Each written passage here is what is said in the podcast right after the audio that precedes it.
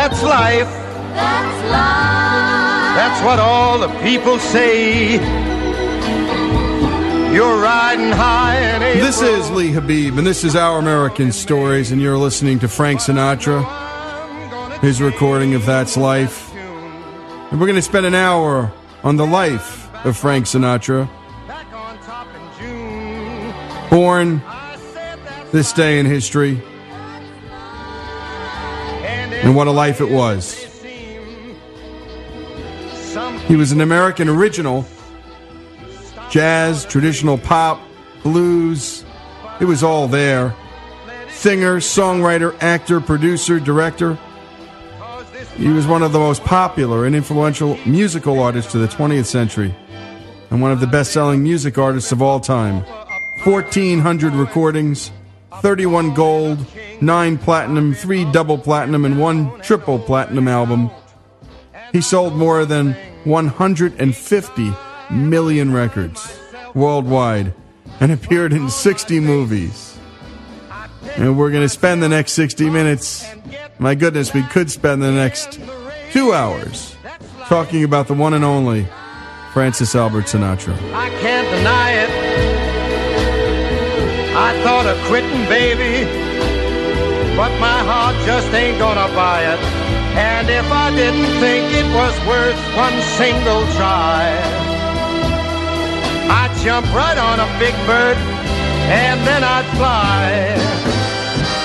I've been a puppet, a pauper, a pirate. The road leading up to Frank's birth was not paved with yellow bricks. On February 14th, 1914, Dolly and Marty eloped to Jersey City as Dolly's parents refused to host a wedding and did not approve of Marty. He was illiterate, inferior at boxing, and was Sicilian, whereas Dolly's family were from Genoa in northern Italy, the right side of the Italian tracks. The couple eventually moved to Hoboken, New Jersey. My mom and dad grew up minutes away in West New York, New Jersey. Sinatra was given up for dead at birth. The delivery of the 13 pound baby in his parents' New Jersey kitchen on this day in 1915 was traumatic. When he finally emerged, there were no signs of life. So the doctor put him to one side to attend to his mother, Dolly. It was only when the child's grandmother picked up the baby, ran cold water over him, and slapped his back that he started to breathe. This was how Frank Sinatra's life began. Frank shared this story while speaking at Yale in 1986. As you will hear, he is still filled with appreciation. I was born in 1915 on December 12th, and I weighed uh, 12 and three quarter pounds. And when I was removed from her womb by a midwife, there was a problem. I didn't want to come out of there. and uh, they finally they sent up a flare for a doctor. And upon removing me, I was uh, pretty well damaged at my left side of my neck and ear and face. And my grandmother, uh, who had uh, more sense than anybody in the room, as far as I'm concerned, because she she knew what to do with me. And she stuck me under the ice cold water in a, in a, in a cold water flat and apparently uh, got some blood moving around, whacked me around a little bit. And uh, I have blessed that day, that moment, in her honor ever since. When Sinatra's mother was a child, her pretty face earned her the nickname Dolly, energetic and driven.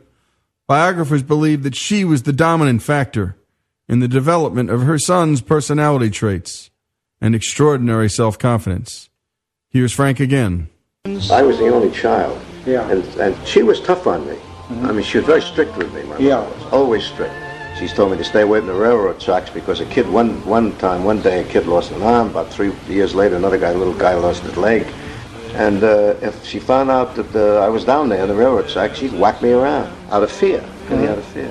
I think the first thing that I was ever conscious of was a drive that she had all the time. Her constant seeking, there was to do better, to constantly do better. Do better. When Sinatra was young, being an Italian American was being the object of bigotry. You were part of a minority group, one that was stereotyped as being either comical or absurd. The organ grinder with the monkey, or the dangerous and threatening type, the guy with the Tommy gun. And Sinatra, growing up in Hoboken, knew that guy with the Tommy gun was real. In those days, there were sayings. In order to be an attorney or an accountant, you had to be a Jew. In order to be a singer, you had to be an Italian. In order to be a prize fighter, well, you had to be Irish. Which is why Frank's father took the name Marty O'Brien, because Italians were not welcomed in the fight game. Furthermore, Italians were considered lower than the Irish in Hoboken. Marty broke his wrist after 30 professional fights, but his well connected wife Dolly got him work as a fireman. While still a captain in the fire department, Marty and Dolly opened a tavern during the Prohibition era called What Else? Marty O'Brien's. In 1920, when prohibition of alcohol became law in the United States, Dolly and Marty were allowed to operate openly by local officials who refused to enforce the law. It was in this bar where Frank saw his future. Here's Sinatra. They had in the bar a piano with a with a roll in it. They put they put a nickel in it and would play the songs. And uh, occasionally one of the men in the bar would pick me up and put me up in the piano and I'd sing with the roll. And it was a horrendous voice. Terrible. I mean, it was like a siren. You know, honest and truly, I'm in love with you. Way up there like that. It's a wonder I ever got anywhere. Starting that way is what kills me. so, one day I got a nickel or a dime, whatever it was, and I said, This is the racket. This is what you got to be doing. This is what you got to be doing. And when we come back, you're going to hear more about this extraordinary life, the many contours, detours, ups and downs, because it was not all up. My goodness, there were probably more downs, and you won't believe them. And he always came back. And always, always, there was that, well, there was that loneliness.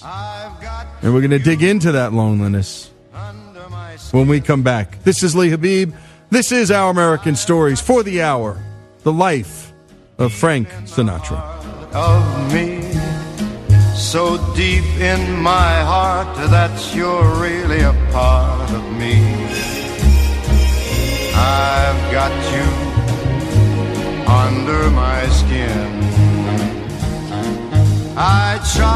so not to give in.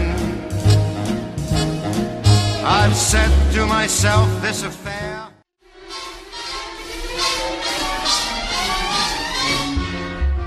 Come fly with me, let's fly, let's fly away.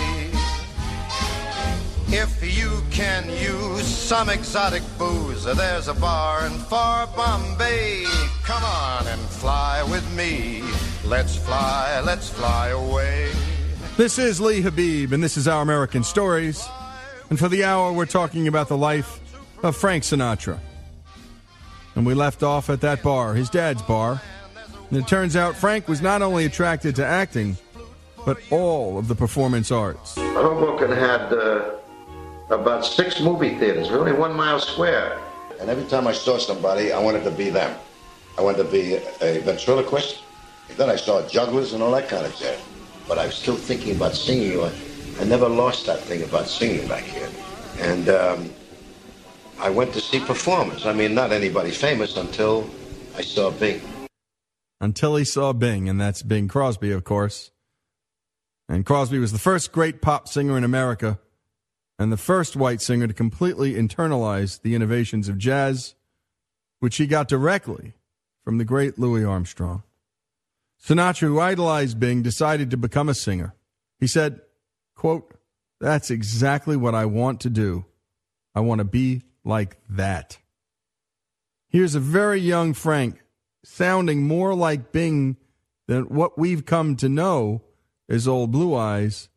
But one thing's indisputable he had immeasurable potential, and his peers noticed. I like New York in June. How about you? I like a Gershwin tune. How about you? I started singing more in school with the uh, dancers on Friday nights. Every other Friday night we had a dance in the gymnasium. And people would say to me, hey, you're pretty good. And that began to re- register in my head. How about you? Frank's mom took notice too, although she was not so receptive. Well, I first discovered it when he didn't want to go to school anymore, outside of uh, just going into these glee clubs all the time. Uh-huh. And how old was he at the time? At the time, he was about 16. Uh-huh. And uh, naturally, the principal sent for me and said he was just taking up space. Taking up space. Well, Frank decided to drop out of high school. And here's Frank on the resulting family crisis. Oh, it was disastrous. Absolutely disastrous.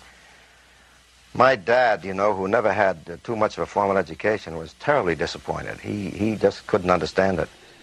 I pleaded with him. I said, you got to give me a chance to, to, to work on what I want to do. And he said uh, something about, uh, sure, chance. He said, chance. He said, ten years from now, he said, you'll still be looking for chance. You'll be a bum, he said. You'll be a bum, he said. By the way, how many dads have said, said that to their kids and it didn't work out? It was 1936, and Frank's singing career was going nowhere. His father's bum prophecy was beginning to become a reality. Here's Frank on his father's response. He, this particular morning, said to me, uh, uh, why don't you just get out of the house and go out on your own, is really what he said, you know, get out. And uh, I think the egg was stuck in here for about 20 minutes. I couldn't swallow it or get rid of it anyway. My mother, of course, was nearly in tears, and uh, but but we agreed that it might be a good thing, and then I packed up a small case that I had, and I came to New York. Now, As a young man in New Jersey, New York might as well have been Oz. And this is hard to understand, folks. I know that part of New Jersey. And it's right there on the Hudson River, directly across from Manhattan. I mean, the Empire State Building you can see from the piers and docks of Hoboken. But these kids, these working class kids, didn't think that was their city. The magic city that he looked at from just a few thousand feet across the way just wasn't his home. But Frank's move to the Big Apple offered nothing but dead ends. So the prodigal son attempted to move back home with his parents. How did his father respond? Well, here's Frank. About that point was the Christmas that came that I went home. And I thought my old man was on 24 hour shift, but I had the day screwed up. He was off 24 hours and he was at home. And I brought two presents over to leave them there because he didn't speak to me for a long time, he wouldn't talk to me. And uh, he met me at the door. And uh, of course, it was a great homecoming. He started to cry, and I was teary, and it was just marvelous. But Frank couldn't stop pursuing his passion. Several months after the Christmas incident, a musician friend of mine told me there was a joint called a Rustic Cabin, and they were forming a new band, and they were looking for a boy singer.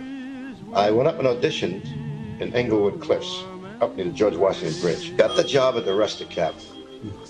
Shortly after that, we got word that the WNEW dance parade was going to pick up the Rustic Cabin every night of the week, 11 to 11.15 or 11.15 to 11.30, whatever it was. Frank earned a measly $15 a week at the rustic cabin, but his father began to see the fruits of his son's passion. Suddenly, uh, my dad became the proudest man in the world. You know, he he couldn't wait to tell anybody, everybody or anybody that I was on a 15-minute dance remote program from New Jersey in some roadhouse somewhere. You know, and they'd all sit around the radio and listen at 11 o'clock at night for 15 minutes. And in those days, I couldn't sing my way out of a paper bag, but they thought it was a big star, you know. Anybody got on the radio in the early days of radio was a very big star. You bet. While Sinatra never formally learned how to read music, he had a fine natural understanding of it, and he worked very hard from a young age to improve his abilities in all aspects of music, even while he was earning some success. On his night off, Frank would take his girlfriend Nancy out on dates. Actually, it wasn't technically a date, it was a business. Frank would use his one night off to see people in the music business. Here's Frank on one of those nights that yielded a huge payoff. That's when I ran into uh, one of the men in the music business said to me, uh, listen, he said, why don't you take some lessons? And I said, what kind of lessons? He said, vocal lessons. He said, you know, guys do that. I said, well, uh, where do you find these guys? He said, there's a guy up over the Brass Rail, which he said, the restaurant. He said, his name is Quinlan. He said, he's an old drunk. He said, he used to be at the Met and he got kicked out of the Met. And he said, you ought to go up and talk to him. So I went up, and he was surly. I think he was hungover anyway. He said, uh, who are you, and how long you've been singing, and uh, why do you want to be a singer, and all that kind of stuff. I said, well, I like, I like to be a singer because I feel that uh, I have an idea about singing. Oh, he said, you already got an idea. He said, why do, we, why do you need me? I said, no, what I mean is I just need some direction. He said, I'll tell you what we'll do. If you can handle three dollars a week, he said, I'll give you three lessons a week. And I started three lessons a week, and I couldn't wait to get there every every time I had a lesson. I couldn't wait because I knew that I was learning something. He was teaching me the proper way to sing. I still use the same exercises, and then I developed some of my own. Thanks to those bedrock vocal lessons from that drunk John Quinlan, Frank's rocket began hearing a countdown. Now I was on the air twice. Once at night and one in the morning. And I got fan mail. And I'd get little postcards, two postcards, three postcards, and girls would write to me, you know, penny postcards. And I'd go and look in there right away and see if I how much man did it get any bigger. Never got any bigger. People began to hear me. And they were saying, Jesus, you're getting better. You really, we see the difference in what's happening. It was 1939. Frank was 25. He just married Nancy, left the rustic cabin to play with the world famous Tommy Dorsey Band. Here's Jo Stafford, who was a backup singer in Dorsey's band. We were just sitting on the bandstand when Tommy announced this new singer. Out on the stage walked this very skinny, unprepossessing looking young man, and I thought, wow. Sometimes I wonder why I spend the lonely nights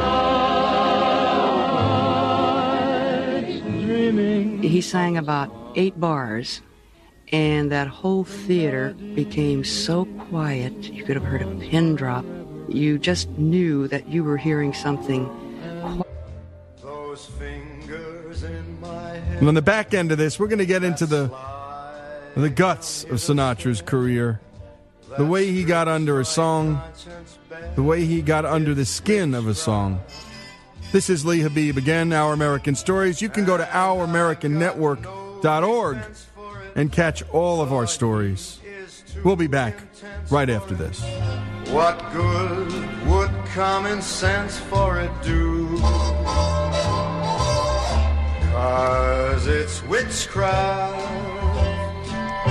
wicked witchcraft. And although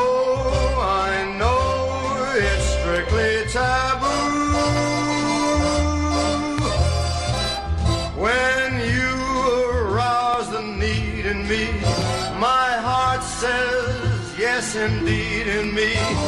Proceed with what you're leading me to. It's such an ancient pitch, but one I wouldn't switch.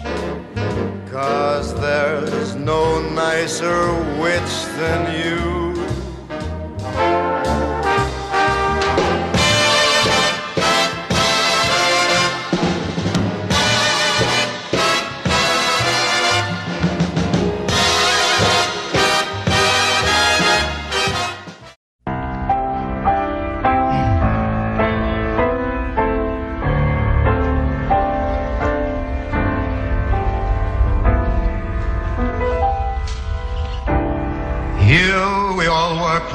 Mississippi.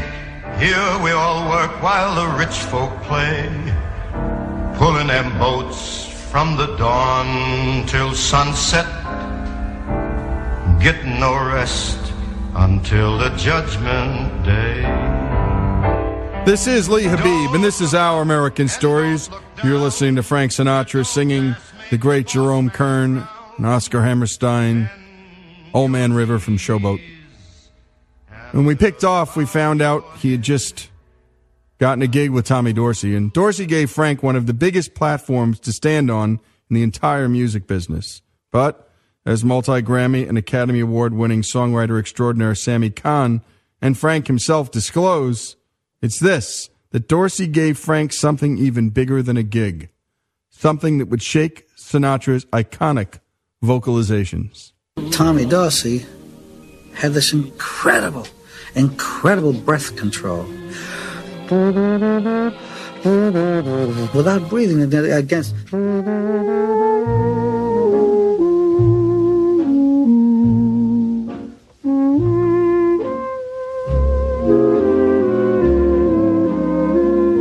I watched him, and I could never see him breathe. 16 bars at a time, I wonder how he does that. If you can visualize, a trombone player holds the mouthpiece. He was breathing in the corner of his mouth. And that was my theory. Do not break a phrase if you can do that. And keep the audience listening for the rest of the phrase. Here's music critic John Lahr on Sinatra applying the breath control he learned from Dorsey. He would be able to sing four lines of that song. There was a seamlessness, a smoothness. And not one person is looking at anybody else. They are completely under the spell of Sinatra's story.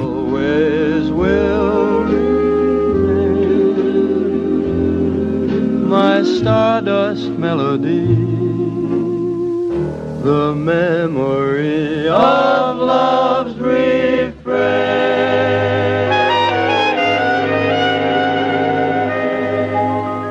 After this, Frank's career took off. Sinatra Mania was in full effect. He signed with Columbia Records in 1943 and was one of the most recognized men in the country. Frank had his struggles, though. He divorced Nancy, got remarried in 1951 to actress bombshell Ava Gardner. But shortly after his marriage to Ava, Frank's singing career began to stall. His marriage was failing, and his popularity it was crashing. Frank took to the bottle. Here's Sinatra himself recalling a, recalling a remorseful New York City night. I became an out and out drunk. I mean, I was bombed all the time. But God bless Toots Shor's. I never paid a damn for Toots Shor's. Drink up, drink up, all you people. So at 4 o'clock, of course, this night, hey, Dago, he said, you better go home. Order. Now, he was on 52nd Street. I was staying at Jimmy's 57th Street. I walked out, and it was like 20 degrees. Have fun. So I started walking, and I'm walking, walking. Suddenly, I don't know where the hell I am, because the booze really hit me. It really hit me like a sledgehammer. And the next thing I knew, there was a flashlight in my eye, and somebody was shaking. And the laughs on. You're gonna have to get out of here. Come on, get up. And the cop grabbed my arm, and then he looked at me. You Sinatra? The cop was not the only one to witness Frank's drunken distress. Here's Frank's closest friend, Sammy Davis Jr. I was in somebody's car in New York. We stopped at a light, and I saw him coming past the Capitol like this. Walking down the street, coat collar, a hat, and, and was alone. It was the first time I'd ever seen him alone. And nobody was stopping him, and nobody was doing it. And nobody cared. And nobody cared.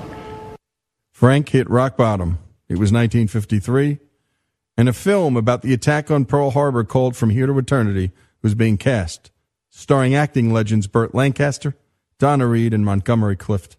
Frank lobbied hard for the part.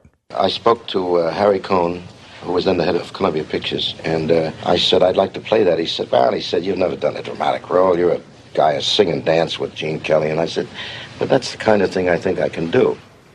Ironically, it was his rocky marriage to Ava that got him the part.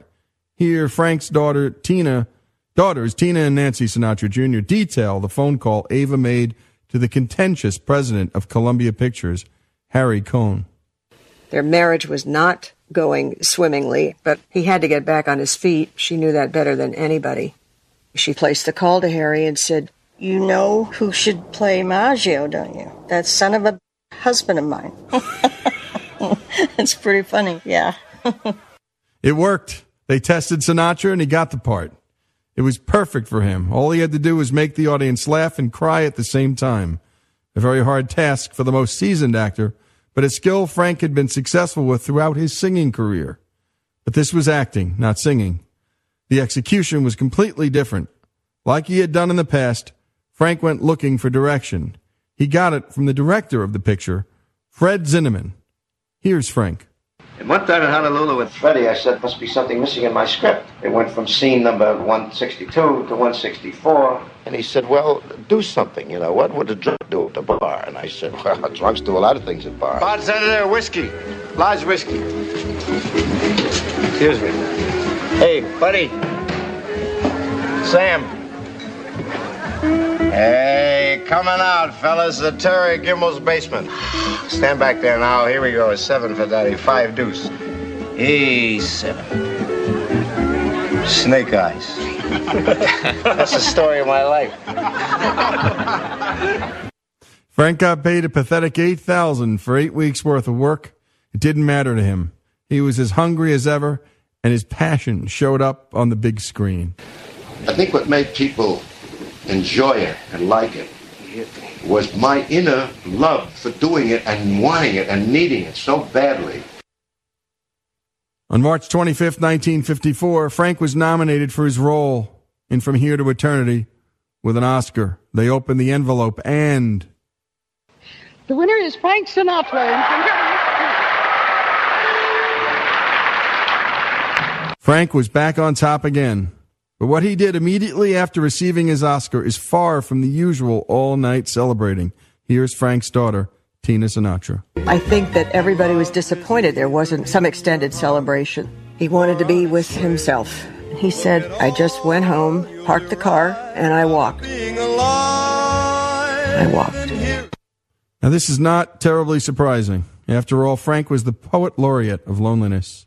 His songs were haunted by it, and for all of his fame, Frank loved solitude. Frank and Ava soon divorced, and a few years later, he wed a young actress named Mia Farrow. Here she is offering a very unique look into the man, his persona, and his music. The way I saw it, there was this person that was so, so shy. You can see it in pictures sometimes when you see him looking at me. We were both shy people. So there was this Frank, and then there was another version. In Las Vegas, these people who would show up, I didn't know them from anywhere else, and they came and they called women broads. They only related to each other, the men. They told jokes and they drank and they gambled. And I and I did meet mafia people.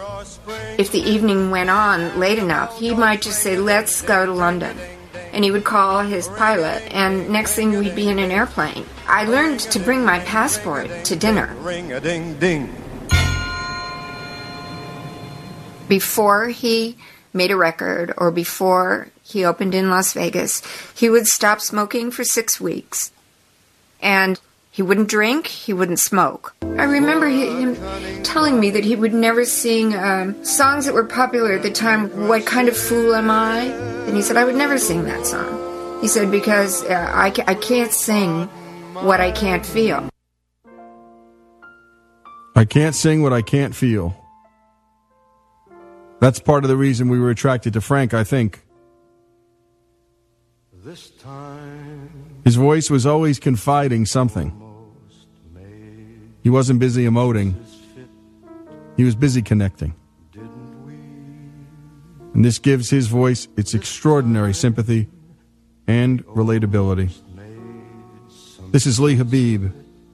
This is Our American Stories. When we come back, more with Frank Sinatra. Can we make one?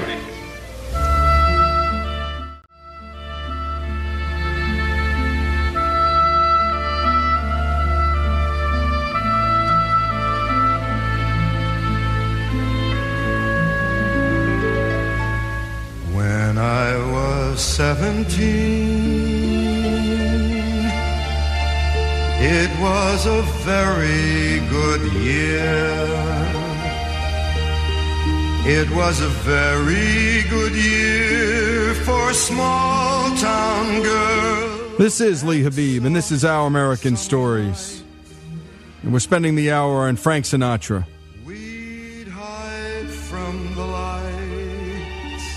And you're listening to him singing one of the great Capitol recordings. It was a very good year. when I was seventeen. And unlike most of the singers we hear on the radio, Frank was confessing to us And this always gave his voice extraordinary sympathy and relatability.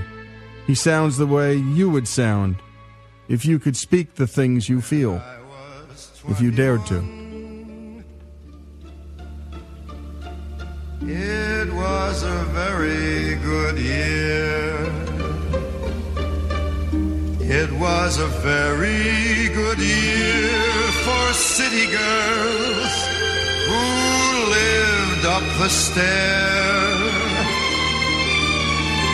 with all that perfumed hair. And it came undone.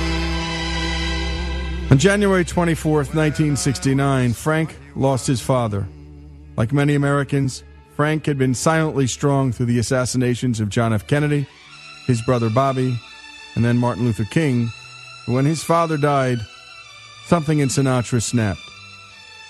Here he is sharing a story about his father who struggled to share how proud he really was of his son, while literally behind closed doors, his father was beaming with pride for his son. My father loved me, if possible, more than my mother, but he never showed. He never wanted to, to open up with me. He was a terrible introvert. For instance, I went to the firehouse when I appeared at the Paramount. I said, my dad around? He said, uh, we think he's upstairs.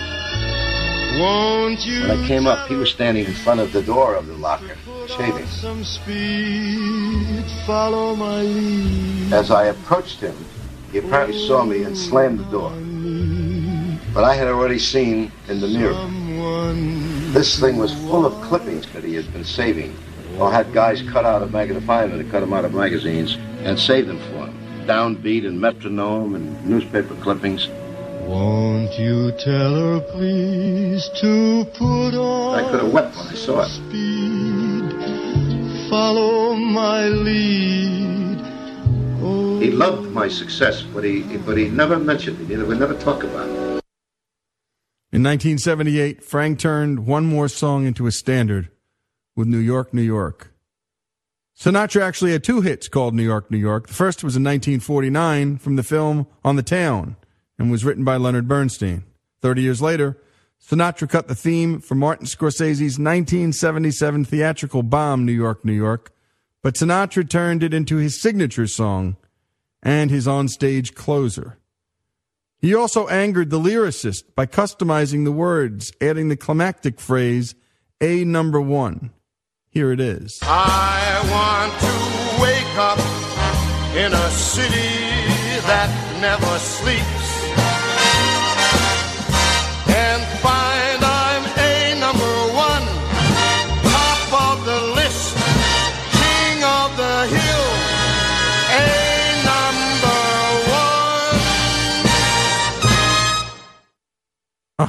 you almost can't cut it there, can you? Here's culture critic Terry Teachout on the significance of this song. What is touching about it is this is a man who, in his youth, looked across the river and saw his dreams. And now, in his late middle age, in his old age, he sings a song about having achieved those dreams. Radio host Jonathan Schwartz was at Radio City Music Hall for Sinatra's first public performance of New York, New York. Here's what he saw. I was present at the very first moment that he sang it publicly. It was during the Yankee Dodger World Series of 78, and he was playing Radio City, opening night. He turns to the conductor and says, What's the first line? He said, Start spreading the news. Start spreading the news. I'm leaving today. I want to be a part of it. New York, New York. Frank had successfully arrived at Oz, and Oz, of course, being that big city right across the river, right across the Hudson River, New York City. And what got him there? In the end, it's that ability to get under the skin of a lyric and to relate to the ordinary, everyday American, and particularly to the lost, to the lonely, and to the loser. Here's an intro to the great Hoagy Carmichael song, I Get Along Without You Very Well. I think it says it all. We shall call this next segment Songs for Losers.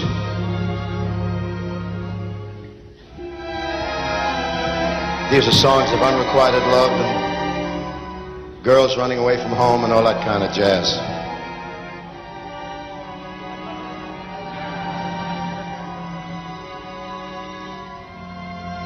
I get along without you very well. And when Frank got to Oz, what he saw behind the curtain, well, we do not know. One thing seems apparent Frank found meaning, pleasure, and deep satisfaction by touching those who listened to his music. In a 1963 Playboy interview, Frank said this quote, Whatever else has been said about me personally is unimportant. When I sing, I believe. I'm honest. If you want to get an audience with you, there's only one way. You have to reach out to them with total honesty and humility. This isn't a grandstand play on my part. I've discovered, and you can see it in other entertainers. When they don't reach out to the audience, nothing happens. You can be the most artistically perfect performer in the world, but an audience is like a woman. If you're indifferent, Endsville. That goes for any kind of human contact a politician, on television, an actor in the movies, or a guy and a gal. That's as true in life as it is in art.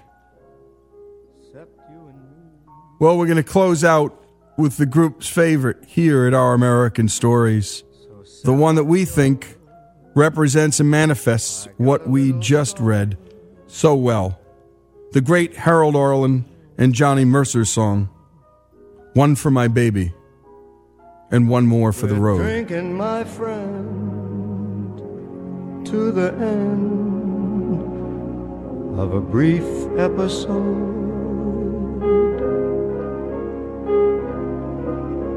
Make it one for my babe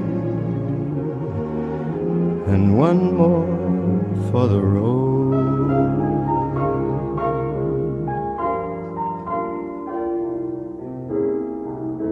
I got the routine. Put another nickel in the machine.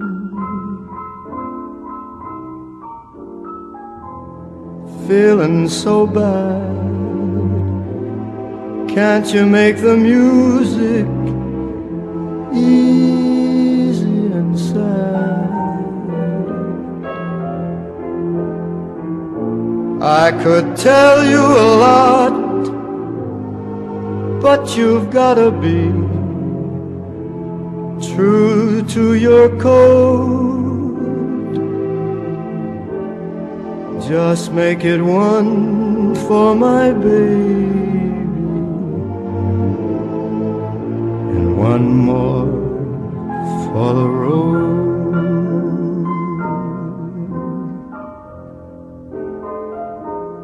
You'd never know it, but buddy, I'm a kind of poet, and I got a lot of things I'd like to say. Frank Sinatra's favorite toast was, May you live to be a hundred, and may the last voice you hear be mine. He didn't make it to a hundred, but the business of Frank Sinatra is still going strong. All you need to do is listen. His voice is still heard in restaurants, bars, airports, and other public spaces all over the world. Frank has solidified as recordings continue to prove nearly two decades after his death at 82 that he is one of the most recognizable voices in history. It was, after all, why they called him the voice. This is Lee Habeeb, and this is Our American Stories The Life of Francis Albert Sinatra. But this torch that I found, it's gotta be drowned, or it soon might explode. So make it one for my baby and one more for the road. The long, it's so long, the long, very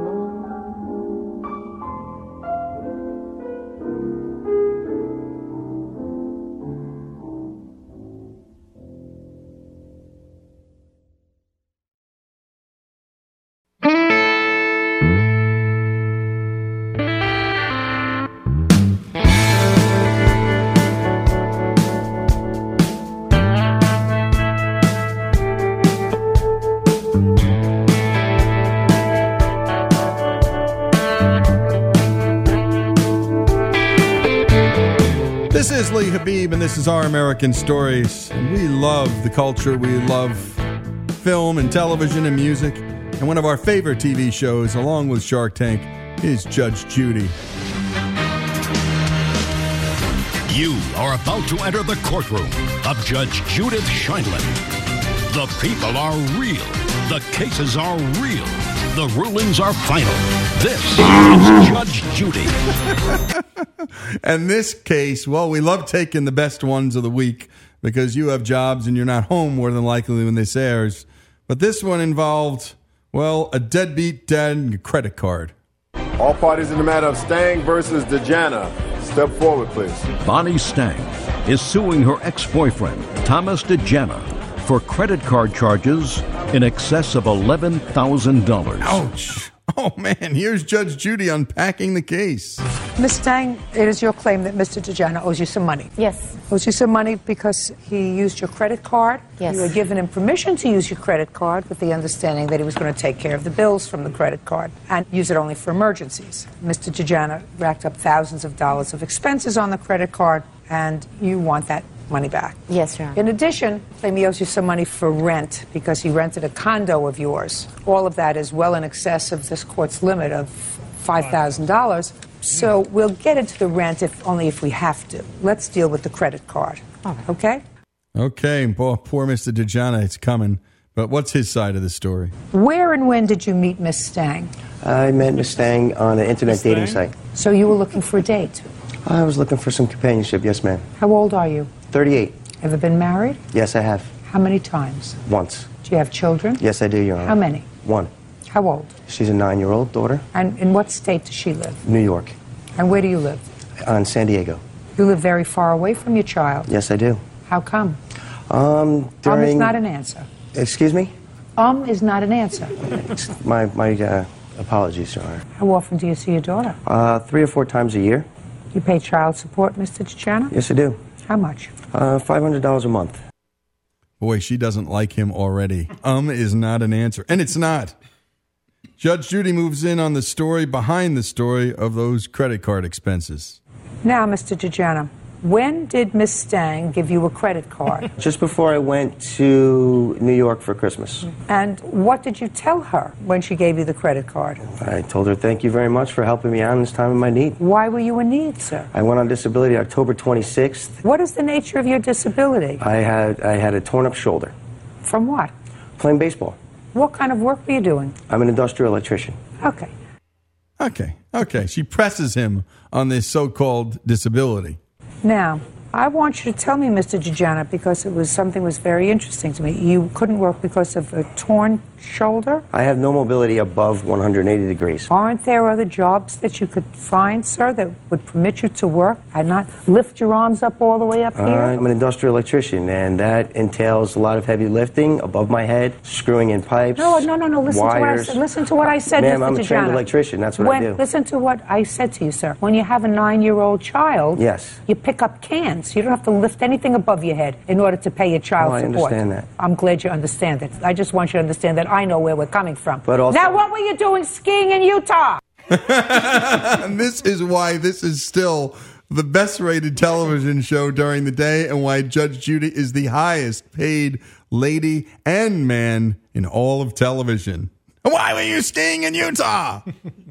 Whoa, where did that come from? Okay, so he was skiing in Utah. Let's follow Judge Judy down this slope. I wasn't skiing, ma'am. I drove my friends there in my truck and along You with drove your trailer. friends in your truck Yes, ma'am. to Utah. So? The plan all along was for me to drive there with several of the individuals going on the trip and to haul all of the ski equipment and other snow equipment in my trailer Yeah. so that people didn't have to deal with it. Get a job driving a cab.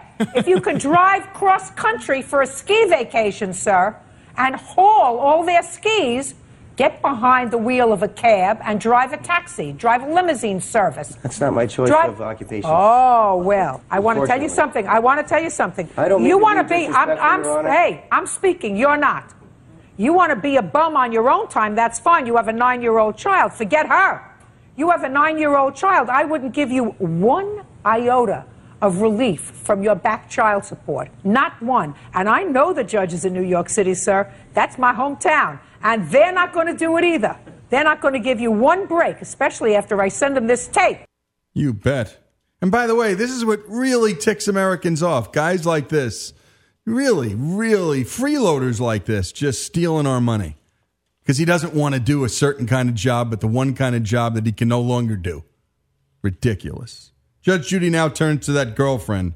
Because, boy, something tells me he's gonna, she's going to come down on her, too, for giving this bum her credit card. Now, how much does he owe you on the credit card? $11,000. Can I see some of the purchases that he made, please?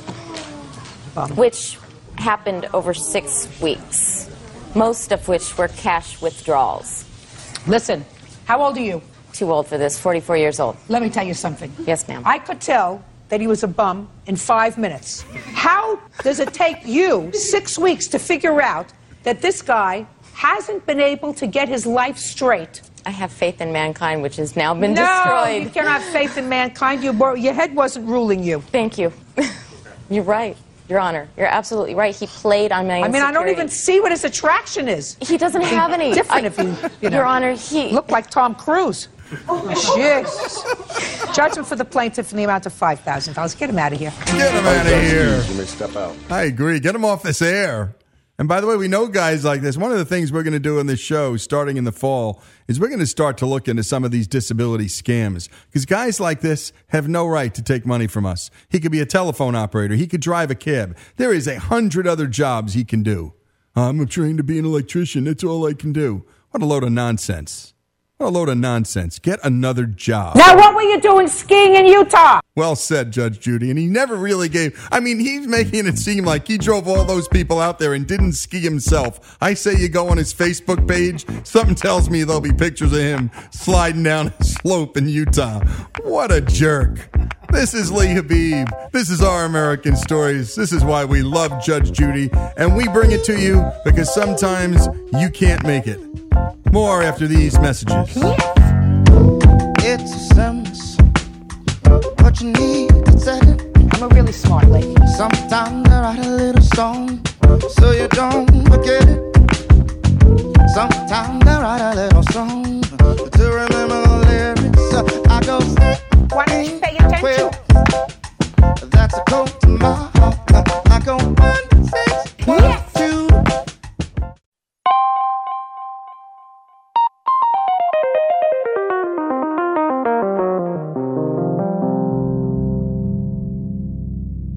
is Lee Habeeb, and this is Our American Stories, and we tell you stories about everything in life here arts, culture, history.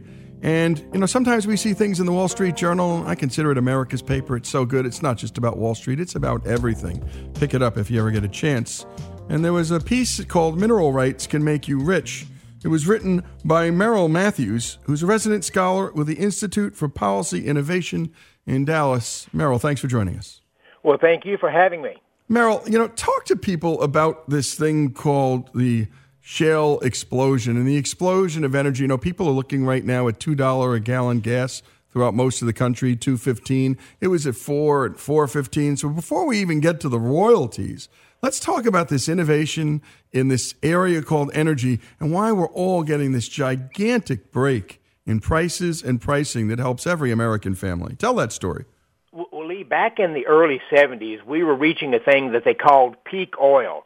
And by that, they meant that we, all the easy oil to extract from the ground in the U.S. had sort of been reached, and we were going to be declining from that point on. And there was some, there appeared to be some truth to that. I mean, our, our oil and gas production had declined through the late 70s, early 80s uh, into the 90s. But in the uh, over the last 15 years or so, the uh, energy industry moved to what we call fracking, uh, hydraulic fracturing, where they're able to go in and break up uh, certain types of shale formations and extract more natural gas and uh, crude oil than they had been able to do in the past.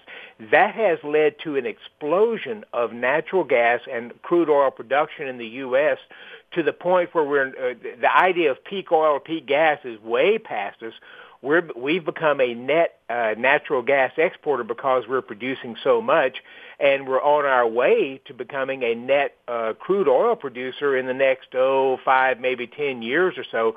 So it has dramatically increased the production of crude oil, natural gas. That has lowered the prices stabilized the market so that in years past, I mean, you, people, if we had, if we had, if the Middle East sneezed, uh, gasoline prices went up to four dollars a gallon. Now you have turmoil in the Middle East, and prices are still low in large part because we're able to produce so much in the U.S.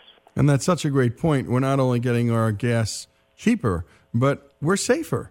And we're not as dependent on uh, enemies, sometimes enemies of this country, who are, are making oil. And talk about the fact that what we've done is make us almost not quite there yet, uh, Merrill, but possibly energy independent. Well, that, that's right. If you go back to the 70s and the long gas lines, Congress said we need to try to reach energy independence. There wasn't much expectation you'd be able to do that with fossil fuels.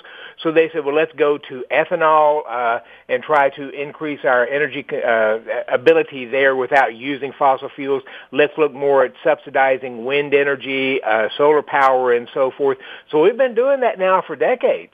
Uh, and the, the, that whole calculus now has changed, and that uh, we're we're coming close to being energy independent. In fact, I would argue if you add in uh, Canada and Mexico, which was part of the the uh, NAFTA, the North American Trade Agreement, when you put their uh, their quantities in, we are really are at energy independence.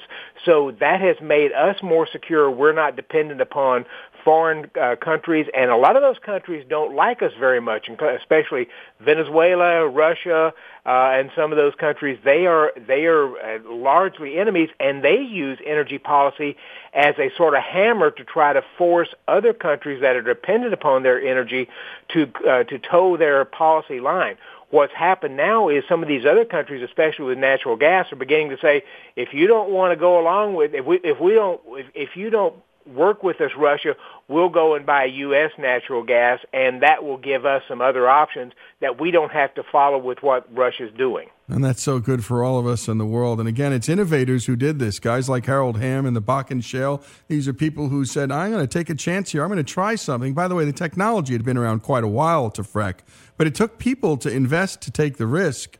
And Merrill, my goodness, the risk has reaped tremendous rewards for the American people. That's right. Fracking's been around for a long time. The horizontal drilling is, I think, a newer innovation that they've been able to uh, to come up with. But they found ways to uh, use that. They've gone back to old wells that they felt like where there's no more production coming out of that.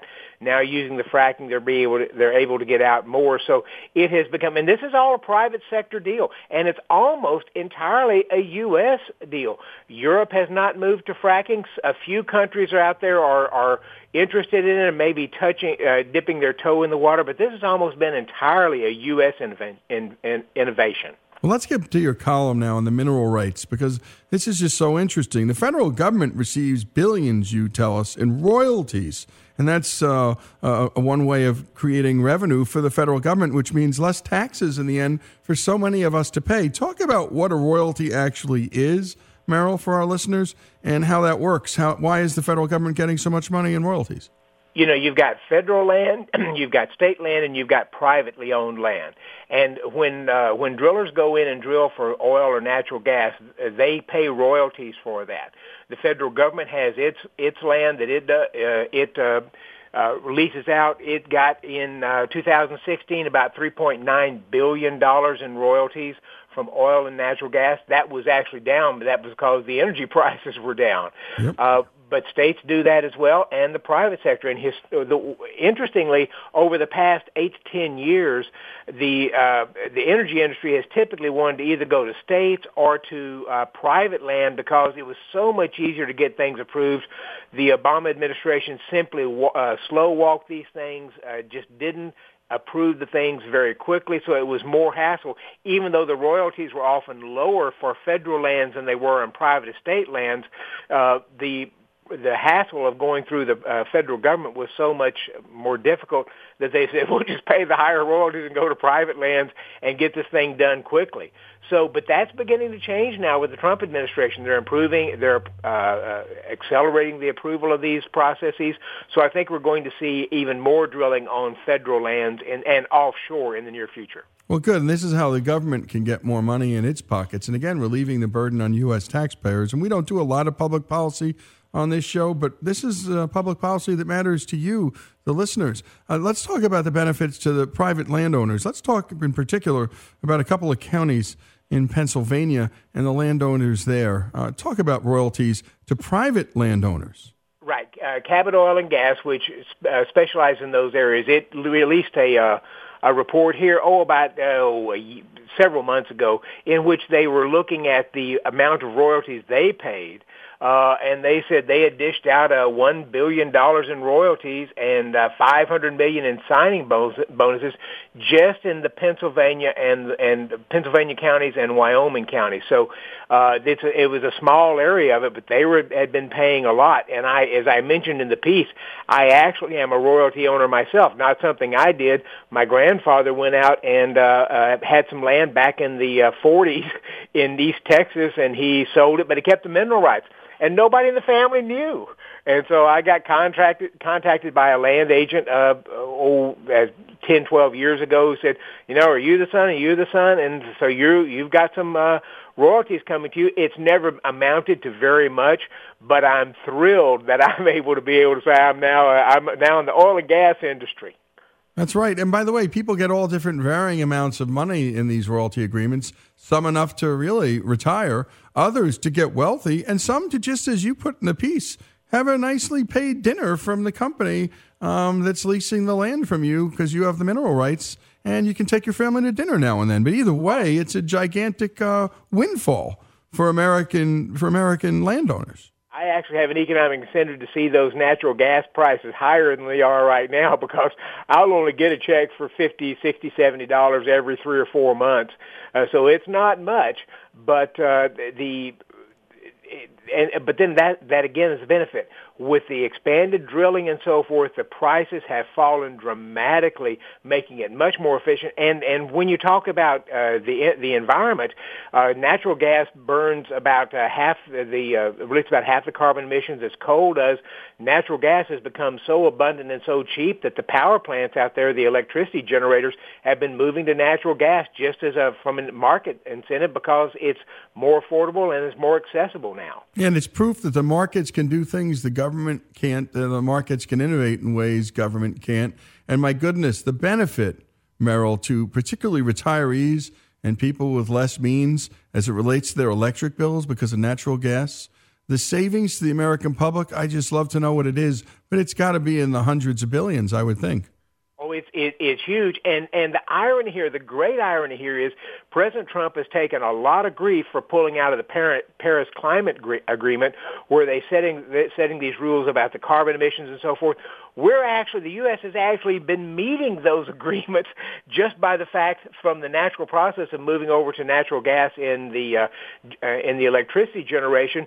Uh, we're, we're not even part of the agreement, and we're doing a better job than most of the countries that signed on to this and are scolding us for not being part of it.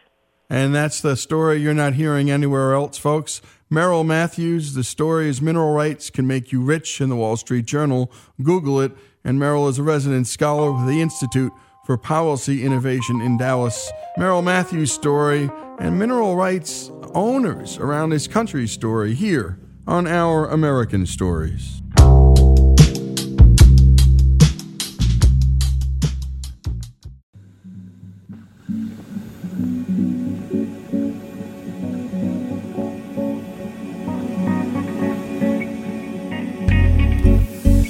This is Our American Stories, and what we're about to listen to is a piece done by Reason TV entitled Red, White, and Sacre Bleu. It's written and hosted by Ted Balaker. Sacre bleu! The story chronicles how the American free market spurned competition in the wine world. America, which was once known for having the type of wine that goes good with a hamburger, ended up to the amazement of the world and especially the French, surpass- surpassing all of their competition. Let's take a listen. France has long ruled the world of wine. Sure, since at least the mid 20th century, the US has tried to match the sophistication of French wines, but it's been a tough sell. Say hello to Gallo, hello to Gallo wine. When wine elves failed to convey sophistication, American winemakers turned to classy British actors. I like the unusual flavor of Thunderbird wine. If you don't recognize the Thunderbird label, it's because the bottle is usually covered with a brown paper bag. This champagne doesn't come from France. Even the legendary Orson Welles couldn't close the gap with the French. Take two. Ah, the French. These boozy outtakes confirmed that Yankee wines were good for just one thing Ah, the French. getting blitzed. Get ripple.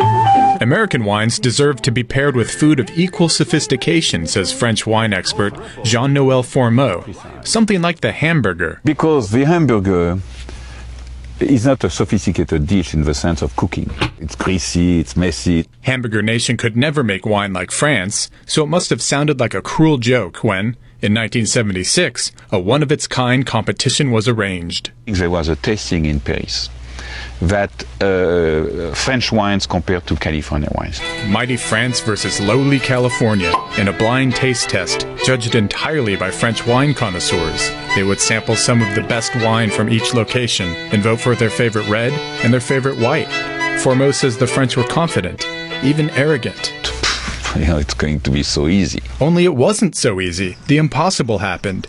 Hamburger Nation won top honors for both red and white. And France took a, a, a slap in the face. I was uh, feeling like I was born again. Mike Grgich made the winning white. It was displayed at the Smithsonian, and his story was told in a popular book. The Paris tasting made him a legend, but back then even Grgich couldn't believe he had won. I said, Are you sure it's me? How could this American, an immigrant who fled communist Yugoslavia, shock the world? Yes, California's natural gifts and his own talent were essential, but so was something else the freedom to create wine his own way. Different when I came from communism, where it was not freedom. I have used American opportunity. Grgich was raised in a small village in Croatia. He developed a taste for wine at a very young age. To be honest, my mama switched me from breast milk at the age of two and a half to wine. And I liked When Grgich arrived in California, he was nearly penniless, but he knew he was in the right place. I already felt that there is a kind of a vibration in the air that people are trying to compete. One of the great things that we do in America, and you hope it doesn't go away, is we have this great sense of adventure. Squire Fridell owns Sonoma County's Glen Lyon Winery. He says California's history of freewheeling winemaking helped revolutionize the craft. We have a great sense of let's try something new, let's try something different. It's different in France, he says, where the government exerts control over many aspects of winemaking. They even have tasters that come out uh, from the government. Fourmeaux was an official taster for the French government. Not a bad gig. I go to different chateaus and I taste, and the wine passes or doesn't pass. He says the rich tradition that has produced such revered wine also has a downside. The beauty of France is we have a lot of traditions. The problem of France, we have so many we cannot do anything. I suggest that you try Thunderbird. It's really delightful. California progressed from Thunderbird to Grgich's award winning wine in just a couple of decades. The centuries old chasm between French and American winemakers was closing quickly. The French were interested to understand what was going on in California. Hamburger Nation could teach the French something about wine?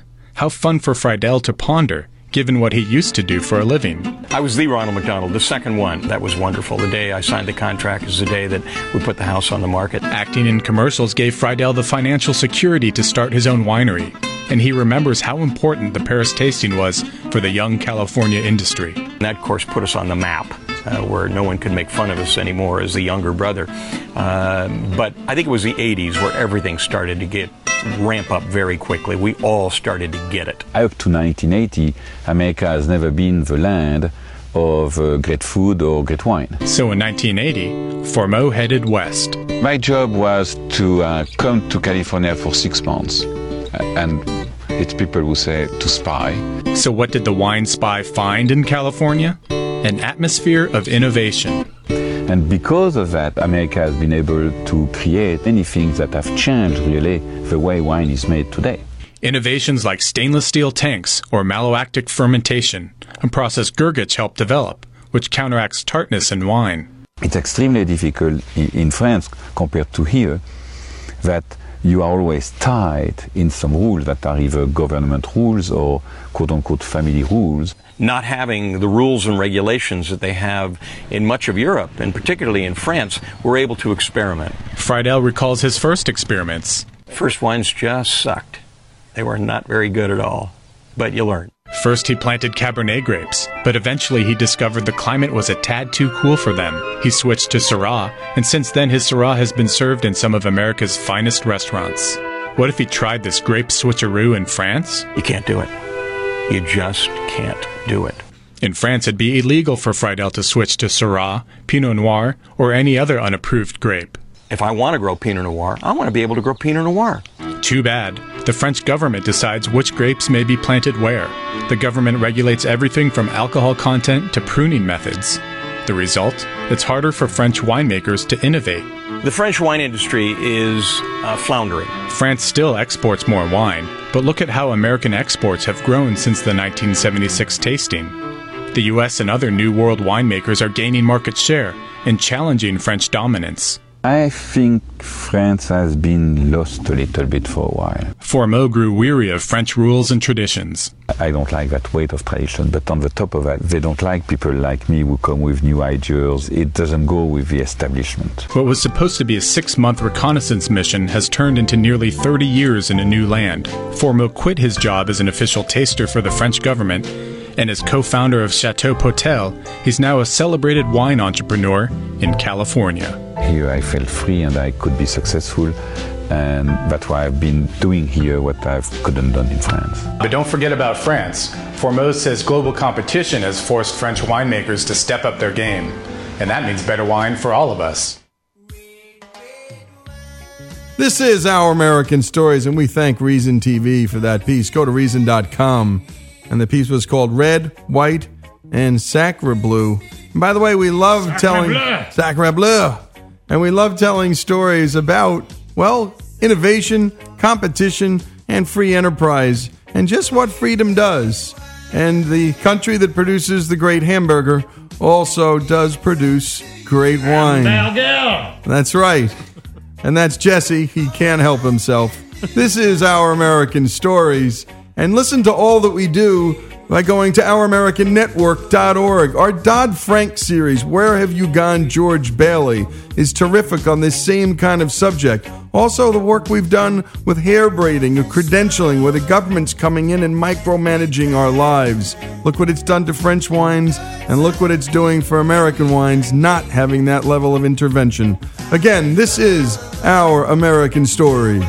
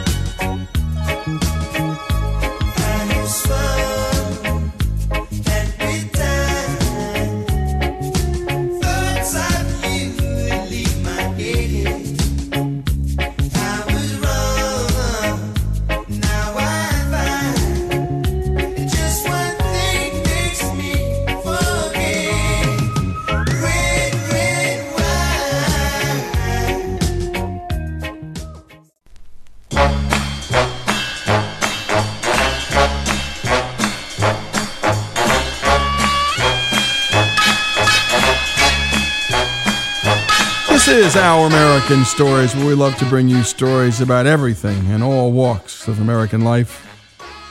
And this story is the story of a comedian, and we've told a few before. Steven Wright is most famous for his slow, deadpan one liners. Born and raised in Massachusetts, he cites comic George Carlin as his main influence. His 1985 comedy album, I Have a Pony, was recorded at Wolfgang in San Francisco and Park West in Chicago.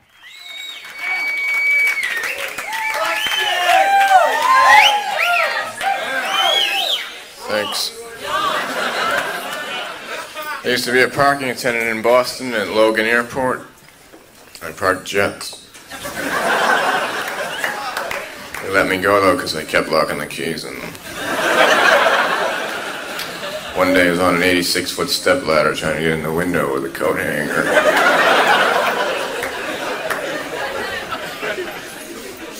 I was arrested today for scalping low numbers at the deli.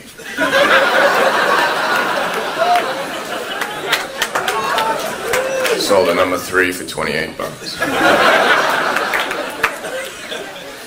I was once walking through the forest alone and a tree fell right in front of me and I didn't hear it.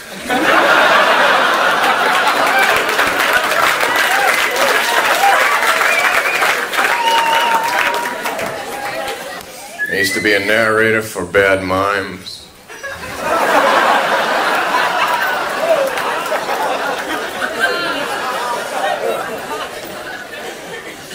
I live in a house that's on the median strip of a highway. Very nice grassy area, I like it. The only thing I don't like about it is when I leave my driveway, I have to be going 60 miles an hour.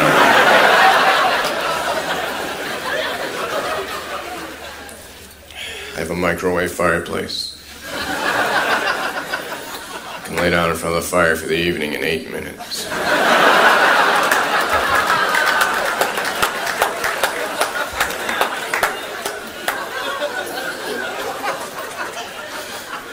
Can't have everything. Where would you put it?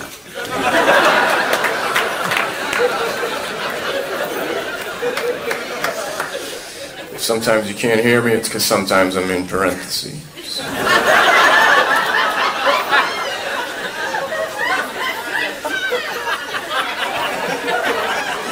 Are there any questions?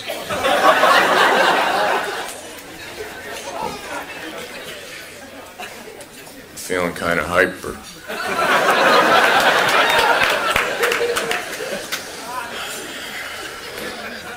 About four years ago, I was. No, it was yesterday.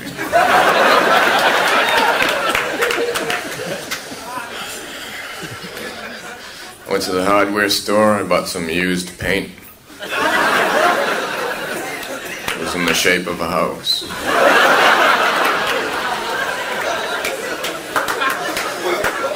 I also bought some batteries, but they weren't included. So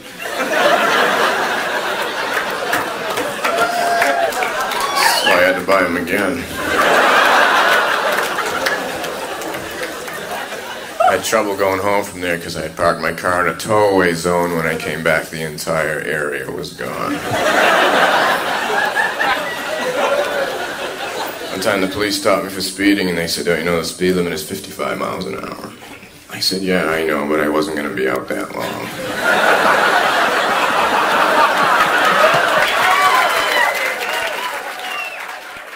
Before we get back to this legendary comedy routine, let's hear from Steven about his writing style. The audience doesn't care about style or anything. They just care whether it's funny.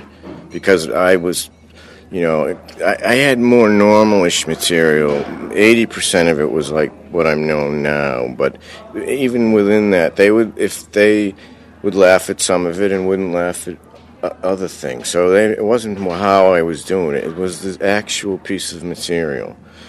And I I just thought abstractly. That's just how I wrote. I didn't think, uh, plan. I mean, that that type of material was just funny to me.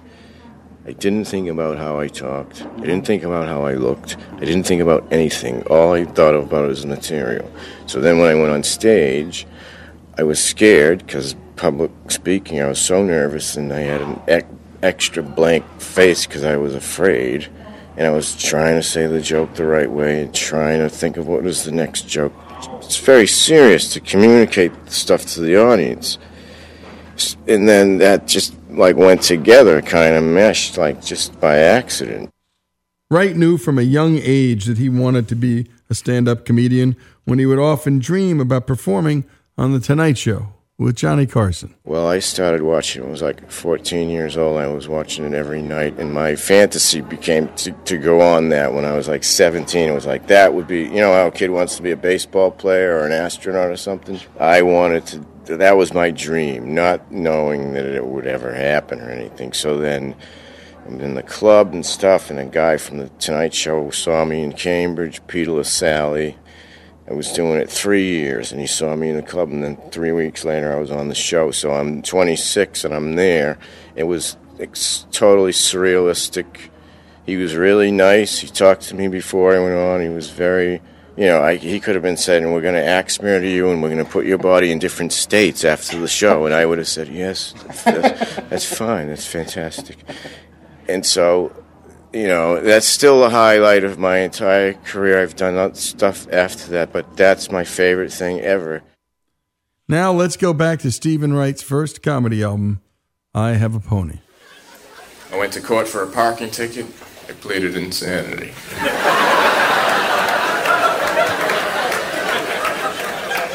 I said, Your Honor, why would anyone in their right mind park in the passing lane?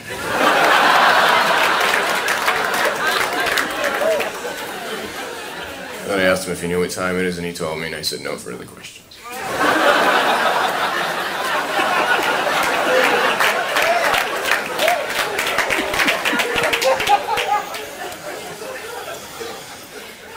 I'm going to court next week. I've been selected for jury duty. It's kind of an insane case. 6,000 ants dressed up as rice and robbed a Chinese restaurant. I don't think they did it. I know a few of them, and they wouldn't do anything like that.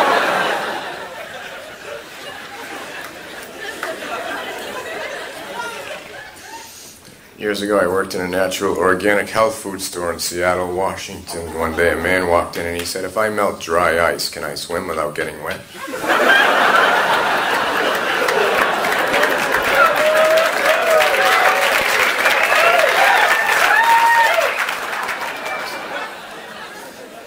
Two days later, I was fired for eating cotton candy and drinking straight Bosco on the job. So I figured I'd leave the area. Because I had no ties there anyway, except for this girl I was seeing. We had conflicting attitudes. I really wasn't into meditation. She really wasn't into being alive.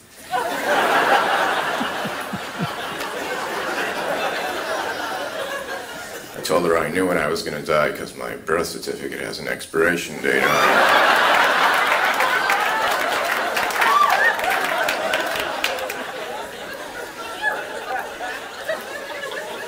I had the photograph on my license taken out of focus on purpose. So when the police do stop me, they go, Here, you can go.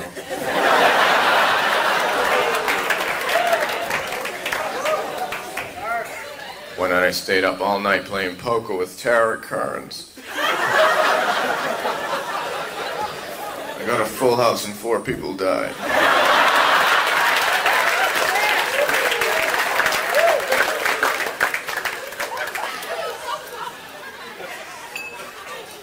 I have a telescope on the peephole on my door so I can see who's at the door for 200 miles. Who is it? Who is it gonna be when you get here? I got an answering machine for my phone now when I'm not home and someone calls me up, they hear a recording of a busy signal.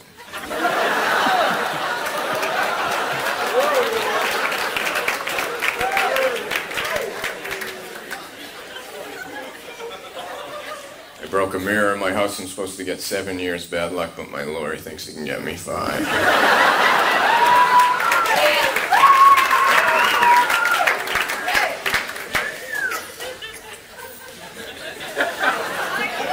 Like to skate on the other side of the ice.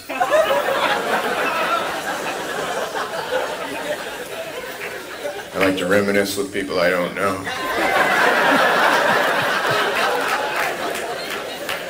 Granted, it takes longer. I like to fill my tub up with water, then turn the shower on, and act like I'm in a submarine that's been hit.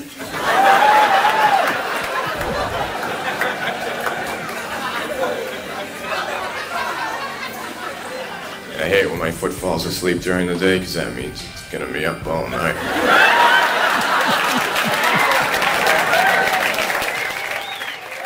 And that's the work of Steven Wright. We celebrate his work, his life here on Our American Stories. We've all also done the same for Steve Martin, Don Rickles, Carol Burnett, Lucille Ball, Mitch Hedberg, and Joan Rivers. Go to ouramericannetwork.org. Listen to what we did with all of them. You'll hear some of their routines. You'll hear from them personally about how they do what they do. Steven Wright, his material, his story here on Our American Stories.